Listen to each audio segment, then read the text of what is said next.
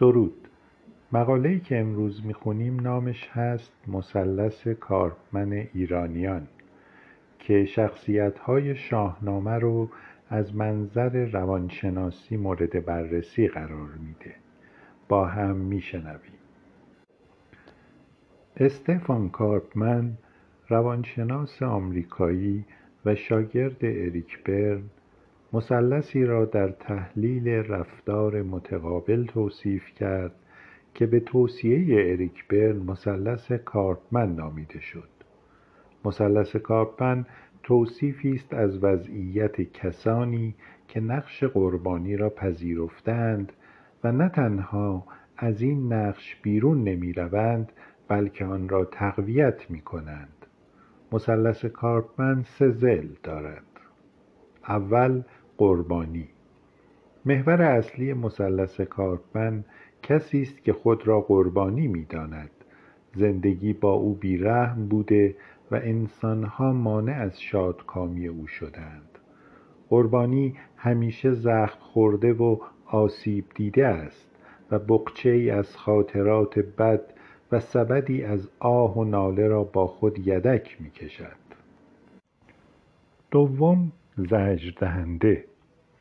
آسیبرسان یا زجردهنده فرد یا گروهی است که بر قربانی بیرحمی و بیانصافی روا داشته است.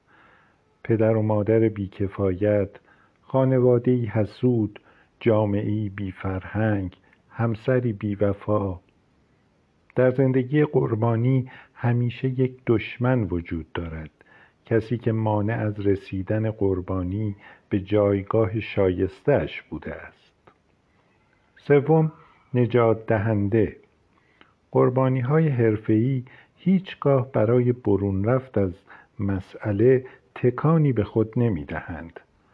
آنها منتظر یک منجی افسانه‌ای هستند که سوار بر اسب سپید بیاید و لبهای این زیبای خفته را ببوسد و این سیندرلای قربانی را از خانه نامادری بدجنس نجات دهد این منجی افسانهای برخلاف زجردهنده که تبلوری از بدی هاست تبلور همه صفات خوب و شایسته است.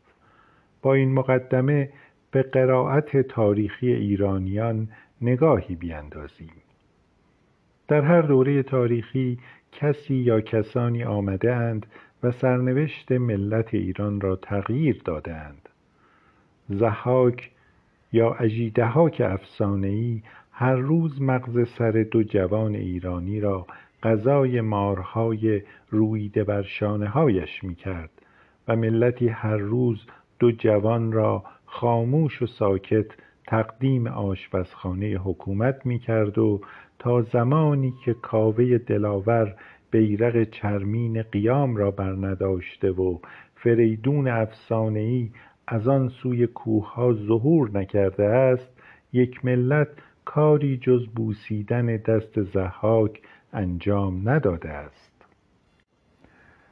از این افسانه های شاهنامه بگذریم و به آنچه تاریخ خوانده می شود بپردازیم. اسکندر مقدونی از یونان راه میافتد. این سپاهیان هزاران فرسنگ راه را میپیمایند از دریا عبور می‌کنند.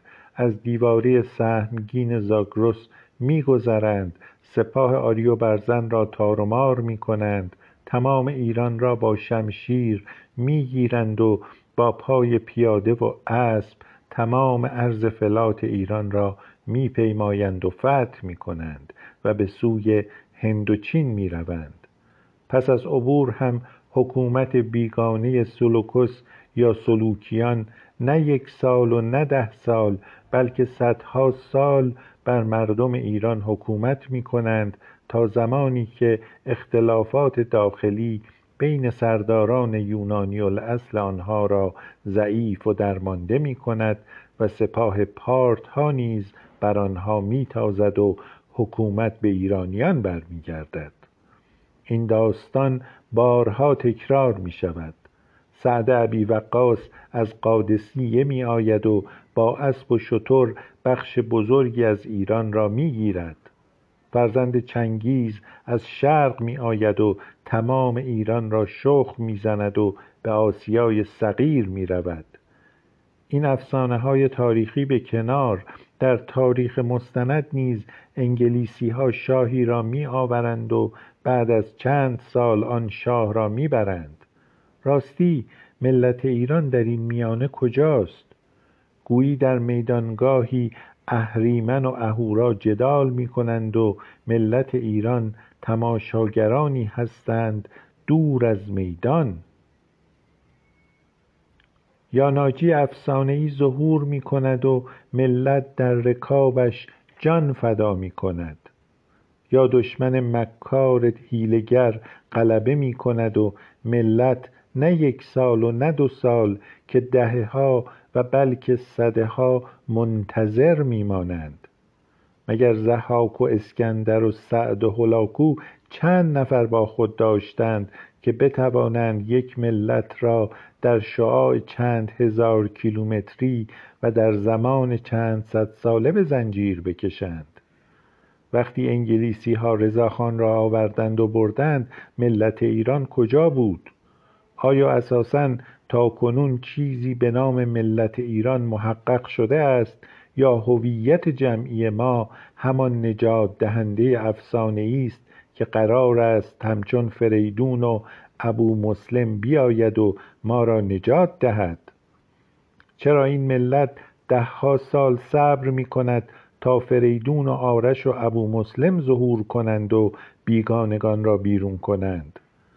اگر سربداران باشتین توانستند مغولان را فراری دهند چرا دهها سال باشتیان مال و ناموس خود را به مغولان دادند و صبوری کردند؟ من در پس تمام این سؤالها یک پاسخ می بینم مثلث کارپمن قرائت تاریخی ما شباهت غریبی با مثلث کارپمن دارد. قربانی بودن انتخاب جمعی ناخودآگاه ماست. دشمن بهانه است.